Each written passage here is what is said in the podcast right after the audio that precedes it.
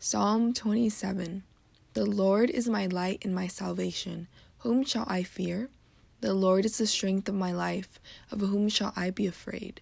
When the wicked, even mine enemies and my foes, came upon me to eat up my flesh, they stumbled and fell. Though an host should encamp against me, my heart shall not fear.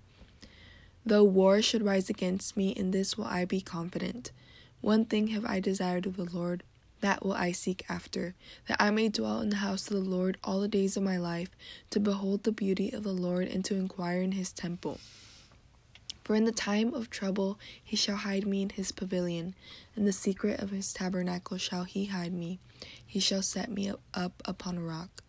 And now shall mine head be lifted up above mine enemies round about me.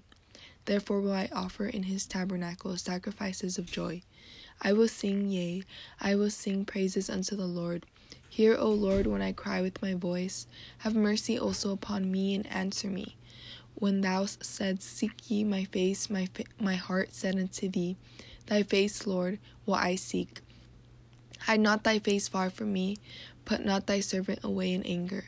Thou hast been my help, leave me not, neither forsake me, O God of my salvation. When my mother when my father and my mother forsake me, then the Lord will take me up. Teach me thy way, O Lord, and lead me in a plain path because of mine enemies. Deliver me not over unto the will of mine enemies, for false witnesses are risen up against me, and such as breathe out cruelty. I had fainted unless I had believed to see the goodness of the Lord in the land of the living. Wait on the Lord, be of good courage, and he shall strengthen thine heart. Wait, I say, on the Lord.